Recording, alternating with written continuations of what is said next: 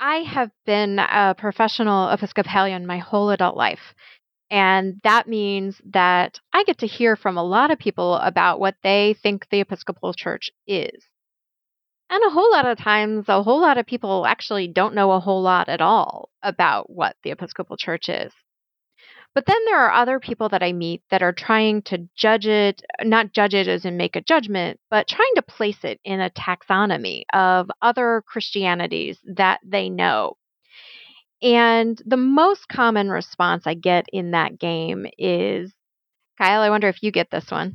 I, I, have got some ideas, but why don't you go ahead?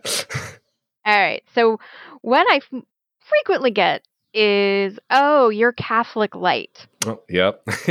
and then, actually, one time though, I had a, a Salesian monk and um, priest say, oh, Episcopalians, you out Catholic the Catholics. So, I'm not always sure that's a helpful one, but it is a taxonomy that people have.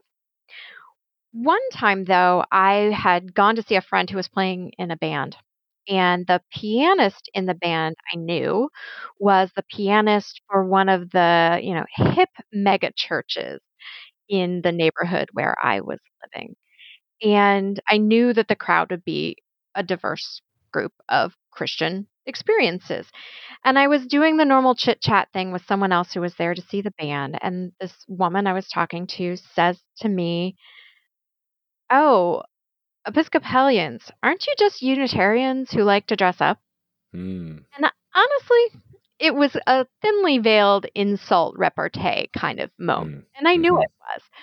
But, and we had a great conversation about it. But over time, that question has stuck with me because it clicks into two core parts of Episcopal of a being a trinitarian church and some parts of our what i would call our anglican identity and so i have invited my friend uh, kyle oliver to join me to talk about those two pieces about why we are not just unitarians who like to dress up I am the Reverend Jane Gober. I am the rector of Christ Church in Ridley Park, Pennsylvania and I am the host of this Right Questions podcast. And so I want to note before I let Kyle introduce himself that four years ago now, when I first had like the itty bitty seeds of this idea in mind, Kyle was a huge help in helping me flesh it out and turn it into something that um, wouldn't just me be turning on the record button somewhere. So, Kyle, tell the listeners a little bit about yourself. Sure. Yeah. Uh, my name is Kyle Oliver, and I work as head of learning media at Learning Forte, which is a company that is helping churches and seminaries and nonprofits to uh, embrace hybrid ministry with confidence. And so, uh, doing Christian formation activities via podcast is uh, right in the strike zone of the kind of thing that I want to spend my time doing all day, every day. So um, enjoyed those conversations back then, and uh, really glad to be here today. Uh, a fun thing about me is that I have a two-year-old who is teaching me a lot about mermaids. Well, it's important to know a lot about mermaids, so I'm excited about that for you. Yes, important information. Mm-hmm. We just we just need to expand her um, possible clothing repertoire a little bit so that because um, it turns out there's not that much toddler clothing that has mermaids some but not enough for her to wear it every day. So that's that's what we're working on. Okay. So for folks who are tuning into this for part of a confirmation process and pairing it with the book by jennifer gamber my faith my life this episode is going to pair with chapter four um, the subtitle of which is Faith. So I have once again asked one of my friends the impossible task of please sum up in three or four most important points two areas that have multiple people working on PhDs in tiny bits of across the world. But on the other hand, um, that level of knowledge about it isn't necessarily always what everyone needs when they're just coming and asking for the basic questions. So, Kyle, what's the three or four most important things to know about um, the Trinity and the Anglican identity in the Episcopal Church? Yeah. Well, uh, is a friend of mine, and so if I speak of her familiarly in the midst of this, uh, I just want to give that little bit of context. She will be one of our future guests. Good. Oh, I bet that's great. Um, well, I think this is a, a, really smart and interesting chapter, and for me, you know, takeaway number one is is really about that. You know, the Episcopal Church has a statement of faith um, you know, I think the central claim of a chapter here is that you know the the uh, in some sense the Apostles' Creed is is our statement of faith, and I'll and I'll come back to that. Um, but moreover, the Episcopal Church has um, a, a, lot of statements about uh, what we believe and how we go about trying to be Christians, and some of the um, sometimes playful, sometimes uh, side eye um, conversations that we have with people from other traditions about that comes from I think that that our statements and ideas don't always look like their statements and ideas. So like putting my feet down in my Episcopal and Anglican identity, I think we have this very strong commitment as a body to as traditional a statement of faith as you can find in these creeds right? That that's that's what these creeds are are sort of there for is to you know carry the essential teachings of this faith that has been you know handed down to us and has been reflected about for you know generation after generation in councils in prayer in congregations uh, all the rest. And so you know to me I, I don't think there's anything wrong with the idea that a church might put a statement of faith up on their website and it might be you know a statement of faith for that congregation. Um, you know and i think i think there's a place for that. I think there's a place for episcopal and anglican churches to do that if they want. But but that's the novelty. Like that's what's um, that's what to me is the is the sort of deviation from the tradition. The the tradition is we have these creeds. Um, and I, I think jennifer uh, you know makes makes that point and and I, I think that's how we should begin any conversation with someone of any faith about what Episcopalians and, and Anglicans believe, which is that we believe what Christians believe, as mediated, um, you know, in large part by these these documents. I think that's thing number one. One of the life giving things about that that Jennifer m- remarks on in the book is these are um, statements that were made across time and in community. And so it's not just one era's interpretation or understanding that re- is reflected in it. But then on the other hand, we have hundreds and hundreds of years of people encountering these statements with their lives and their trust and knowledge of Jesus and God and the Spirit, and sometimes putting new clothing on how they understand these statements. Mm, mm-hmm. Yeah, yeah, absolutely.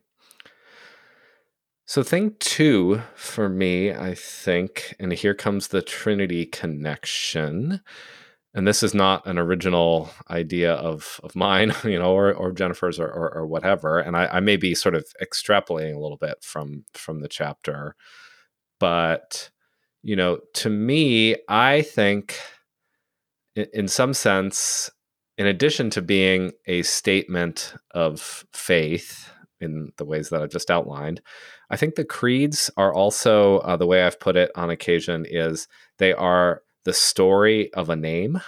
You know, they are the story of God's name and the ways that the church over time have come to know and address God.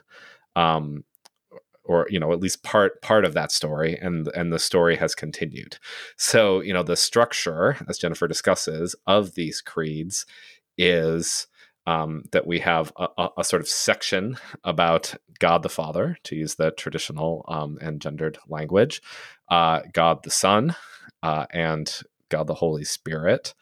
And then there are sort of like sub clauses there, right? And you know, I think it's appropriate as we're thinking about theology and and writing theologies of of the Trinity and and having these conversations, I think it's it's appropriate to think about things like subclauses and propositional truths and and whatever. But in some sense, it seems to me that that's not how we got there. We got there through the the sort of like unfolding relationship of God, uh, relationship with God that humanity um, uh, later Abrahamic faiths and Judaism, uh, you know, later um, uh, Christians. I've said that a little weird, but I think you know what I mean.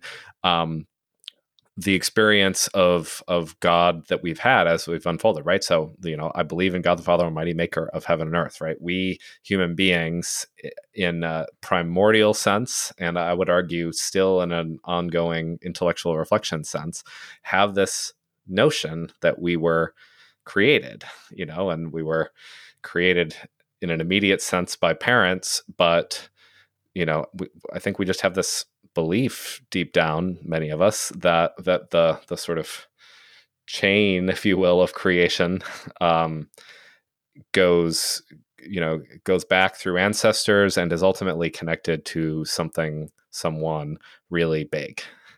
And so we go to language that connects those two things right? Um, creation parenting i believe in god the father you know um, so so that that's the sort of first part of our experience um, as human beings in some sense, right? And then the ch- the church, uh, a group of folks that you know coalesced uh, around Jesus uh, of Nazareth in ancient Near Eastern Palestine, um, uh, and had a particular experience of Jesus and of of of Jesus continuing presence more on that continuing presence in a moment um, and came to believe some things about jesus and and what they came to believe evolved over time uh, as as scholars have told us in looking at how the scriptures were formed and then of course what we've traced through in the church history about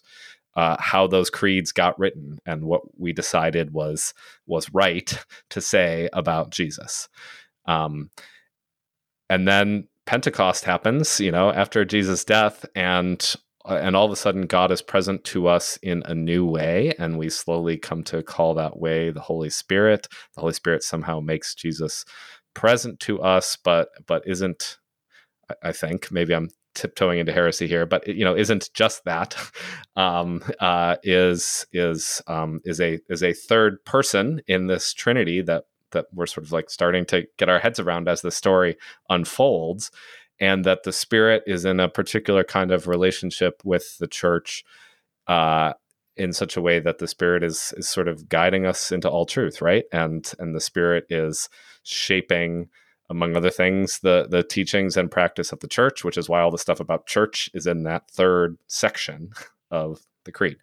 So that was longer than i meant to go but my point is that it doesn't take that much historical awareness to look at the creed as uh, in a narrative way rather than in a propositional theology way as as as a kind of chronicle of human beings and ultimately Christians understanding of God through our relationship with God. So that's thing 2. I don't know if you want to say more about that. Um, I was thinking actually about your tiptoeing into heresy about the Holy Spirit, and that honestly, it's a mystery, and the entire Trinity is such a mystery that um, even if we do get it terribly wrong, we can't hurt God by getting it wrong terribly. We can just, uh, you know, uh, maybe deform one another's formation by that. But um, you and I are both formation people and educators, and we know that some of the learning happens through trying out things that turn out to not match the long-term learning. Yeah. Yeah. So so that's that's thing 2 that I would want to emphasize. Um Thing three, uh, forgive me for asking this now, uh, Jane, and not b- before we started, but in the chapter that you shared, there was all at the end, there was like a worksheet about Anglicanism. Is that in the book or is that separate from the book? That was separate from the book. Okay. So I'm going to depart from the book here a little bit and and engage. I, I, think primarily more, you know, on the on the topic of, of Anglicanism here. And just for our listeners, it was a summary from a book called "A People Called Episcopalians" by John Westerhoff. So, anyway, that's what Kyle is ta- alluding to. Yeah, and I I actually don't have any like very specific concrete things to say about the sheet per se, although I, I appreciate what's there and encourage everyone to take a look at it. I think it it won't be a surprise to many um, to say that for me, the kind of most important thing about Anglicans um, and you know in this country about Episcopalians because we are the, the, we together with provinces in some other countries um, form this thing called the Episcopal Church, which is part of the Anglican Communion. And to me, the most important thing about about who we are is that we um, we have this doctrine, and I have looked it up. This doctrine is in the Roman Catholic Catechism, um, but we have this.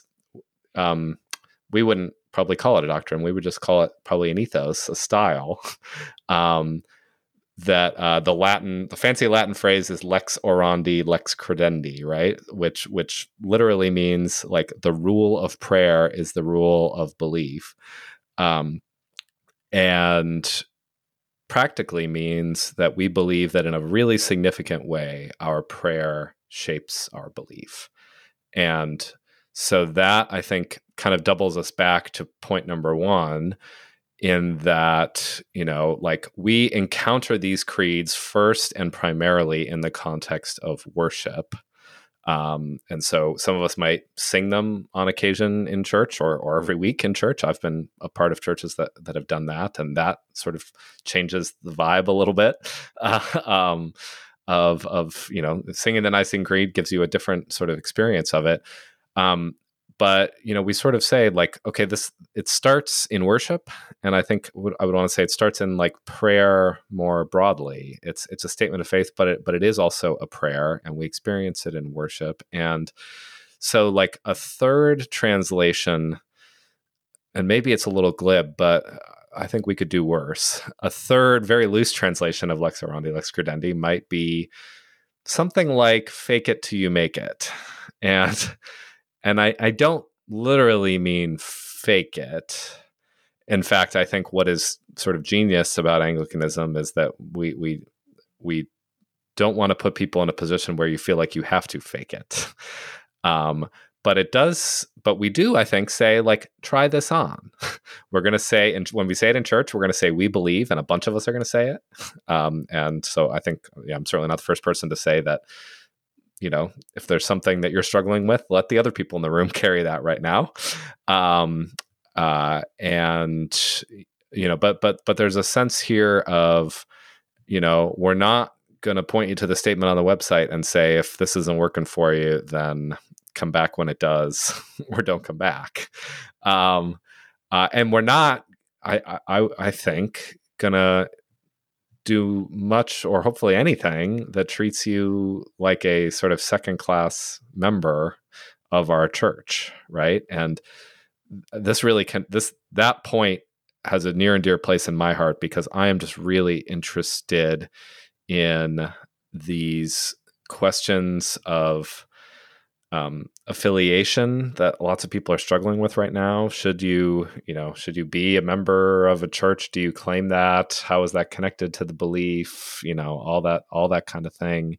And I believe there are an awful lot of people in a lot, awful lot of churches, Episcopal and otherwise, who don't believe it all, or maybe don't believe any of it, and they still have a really meaningful experience in their um, life of that church. You know, maybe that's singing in the choir. I've met folks like that. Maybe that's serving in the food pantry. I've met folks like that. Um, you know, maybe maybe it's something else. Um, but I think they are having a meaningful experience, and and I think they are often um, giving a lot to our communities in a way that we should love and cherish and appreciate.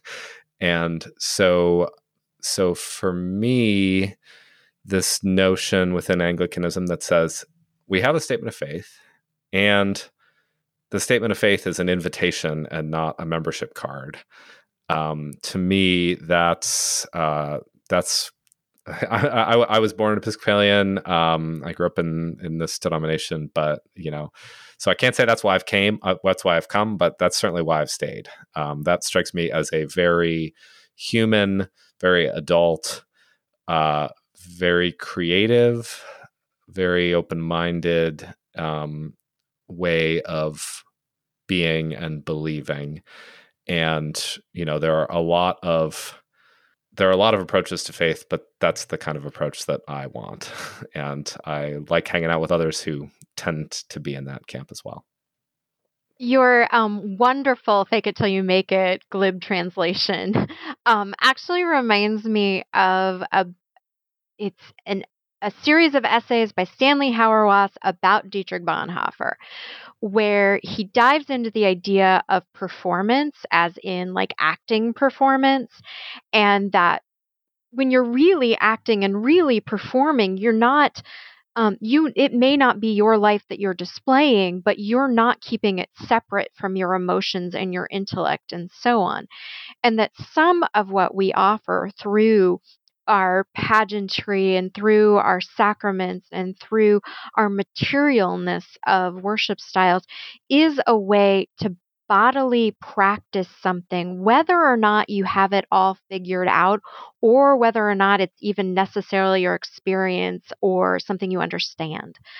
And so that fake it till you make it is sort of a performing the faith while you make your way through life and that that includes our bodies. I, am I'm, I'm glad you said that because I think that's something Anglicanism is especially in touch with. Yeah, we really we do, and it's um when you and I were growing up, um, there was a lot about you know Episcopal aerobics as the glib way. I actually think the language of yoga is really helpful of bodily intention of um, the ways in which we make our choices in relation to the readings and the prayers and so and the singing and so on is a way of setting a physical intention with our body the same with even um, you could even pull that all the way out into some of the processes of how we worship of you know uh, the way in which most of our churches prioritize how we read the gospel through a procession, through how the book is held, um,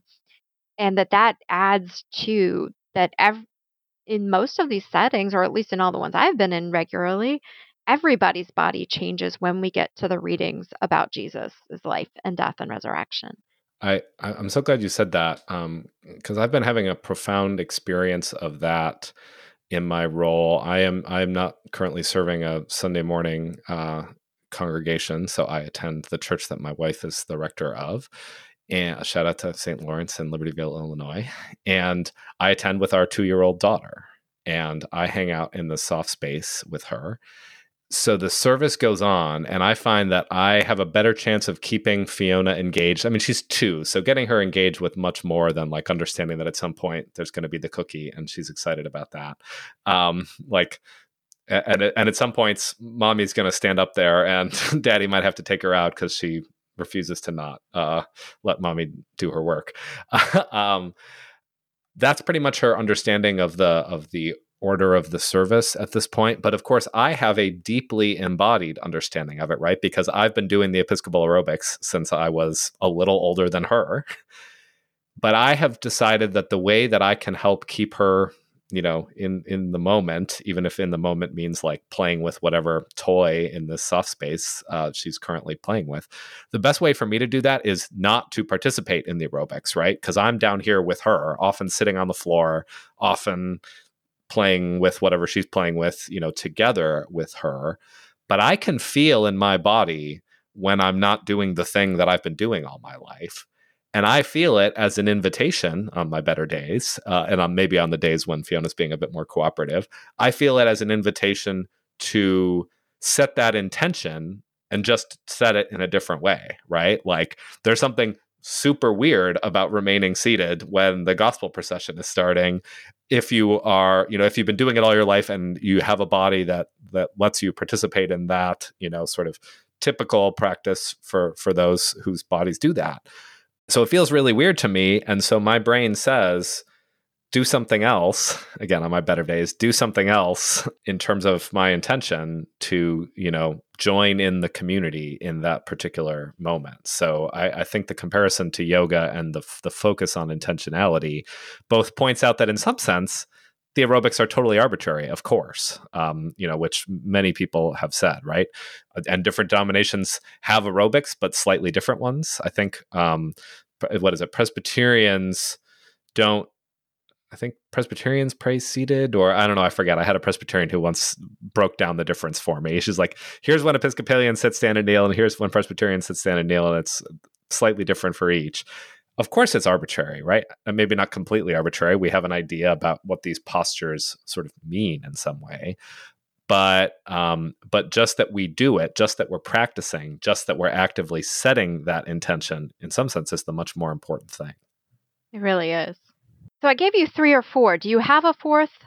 You know, I I don't have a distinct fourth. Um, but if I were to say one more very brief thing about Anglicanism, I think I would say that there is, I can't remember the author or the title of the book, which makes this a completely worthless launch point. But someone once compared for me that uh, talking about that difference between the Episcopal Church and the Catholic Church as something like the difference between Plato and Aristotle, which of course is not a super helpful metaphor necessarily, uh, if you don't know Plato and Aristotle. But let's let's say something like the difference between math and science. Maybe that's a little more accessible, right? In math, we start from a few different axioms and we build them up in a super systematic way, and uh, consistency is incredibly important. Uh, the sort of internal rigor of the thing is what makes the thing work.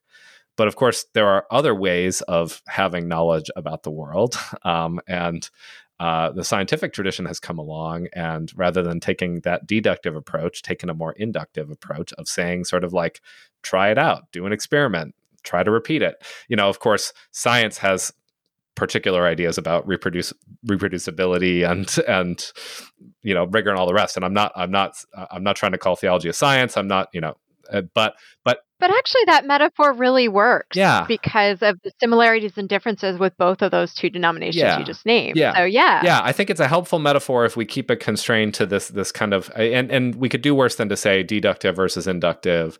Uh, but there but there's something about something that I that there's something maddening to lots of people, and some of them ultimately decide that they need to go somewhere else, and that's and and that's great.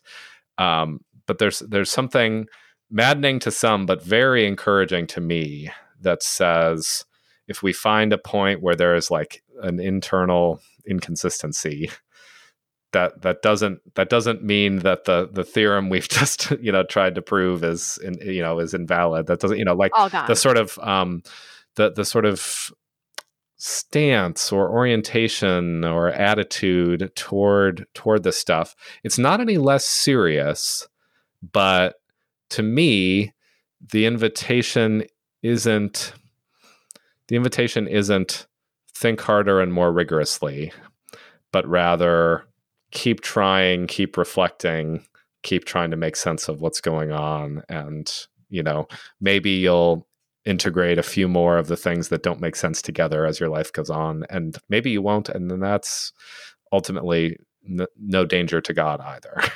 um, I don't know if that portrayal is is, is completely fair. I, I, have plenty of Catholics friends who would probably say something similar. Again, I'm not trying to speak to um, in terms of too rigid a category, but but I think we could do worse than that metaphor. You and I are not writing any doctrinal statements no, right no. now about interfaith relations. Yes, so exactly. good or exactly. ecumenical relations. Um, so my next question is, and you've alluded to a lot of it, especially in talking about your experience of changing your um, bodily practice with your daughter, but how can someone make or try? Try is probably a better word. Try to have the um, these this reflection on um, the Trinity and Anglican identity be a little more concrete in their life. I'll give you a I'll give you a story I, until fairly recently, well, until about a year ago, uh, lived in San Francisco and had the great uh, pleasure of being a member and occasional um, preacher and presider at St. Gregory of Nyssa Episcopal Church there, which some people listening to this may know. It's a um, very experimental uh, church. I think it's fair to say they would say that um, they, in their liturgy, have um, tried to lean into some of some of the kinds of insights that have been held more strongly by uh, Eastern Christian traditions rather than Western, um, and more public forms of Christian worship rather than more sort of privatized. Um, I, I think that's a fair statement of their self understanding. I describe them as ornately innovative from deep traditions. Yeah, yeah, absolutely. Absolutely from deep traditions. And one of the things that you do at St. Gregory's uh, is dance. Uh, again, and and bodies work different ways, and St. Gregory's makes uh, a lot of room for people with different kinds of bodies to dance in in different kinds of ways in in that space. But there's a time in the service where you walk from uh, the area where the liturgy of the word has happened to where the liturgy of the table happens uh, and that's a kind of communal movement. Uh, so there's there's a communal piece already, which uh, which I love, and then um, in, in uh, at the at the end of the service, maybe more than just that, and certainly more than just that on Easter. Then there's some dancing around the table uh, in in a circle and the image there and and the image is matched by iconography all around the room of of saints uh, saints understood quite broadly from uh, the history of the church and the history of humanity. Um, and they're dancing with you.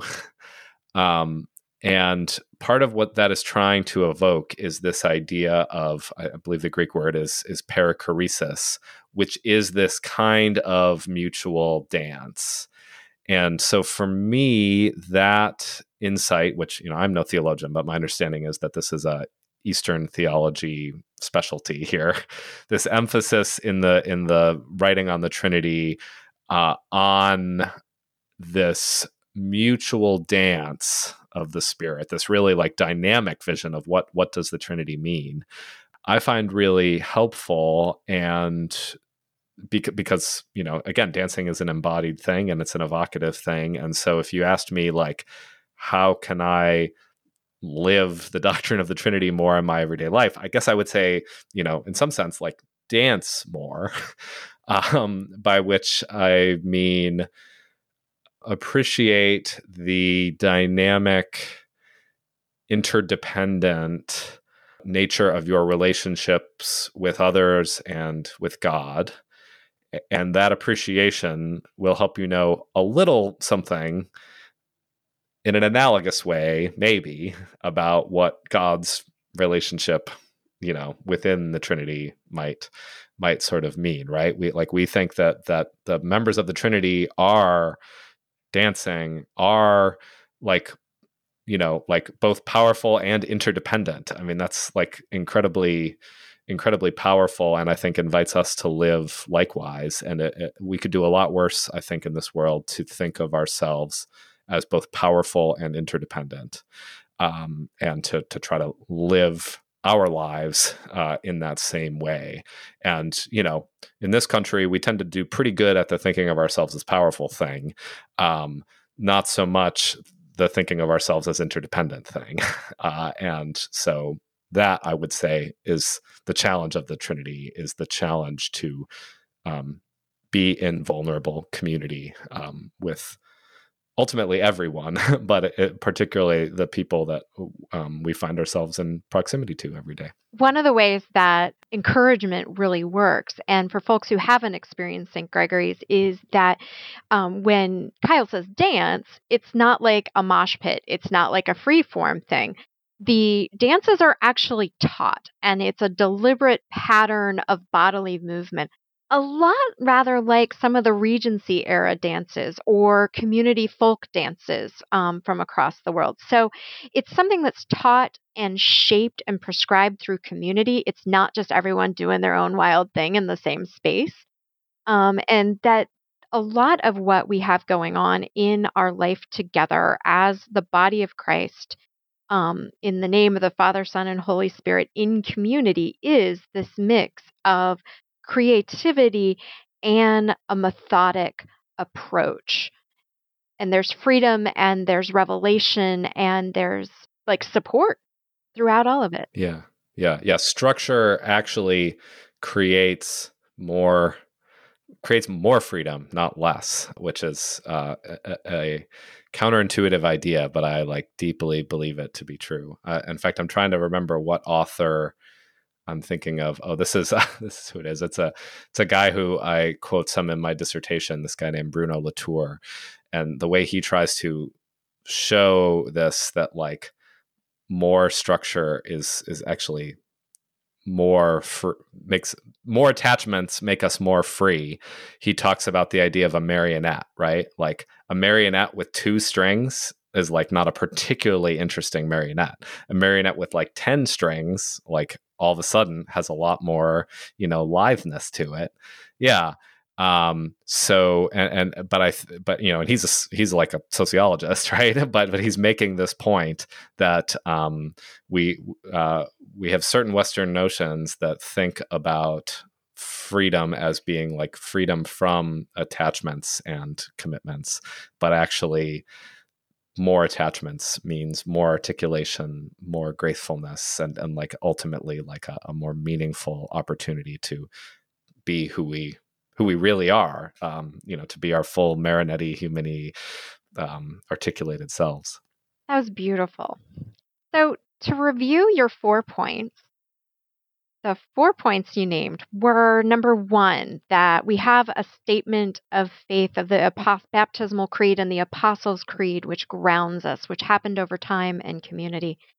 Secondly, that the Trinity is a story of a name. I think that's really beautiful language of around um, what it means to um, how we know God and how we address God and how that story has changed over time. Number th- yeah, I would say the Trinity is kind of that, and the creeds are kind of that too. Yeah, yeah. Absolutely. And then third point was about how prayer shapes belief. We fake it till we make it. Um, that there is a bodily practice that can inform what we may not understand. And then lastly, I'm going to do a big twist on what you said, but I think it's accurate, is that in the Anglican tradition, we're encouraged to continue the experiment, but within prescribed methods. Hmm. Yeah, that's really well said.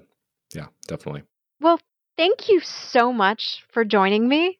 Um, and thank you again for your help with my shaping of this Right Question series. I couldn't have gotten this far without you. And I'm going to wrap it up with a prayer from the prayer book, but I'm also going to slightly adapt it because it's a structure within which to encounter God. So let us pray. Almighty and eternal God, so draw our hearts to you, so guide our minds so fill our imaginations, so nurture our wills, that we may be wholly yours, always dedicated to you.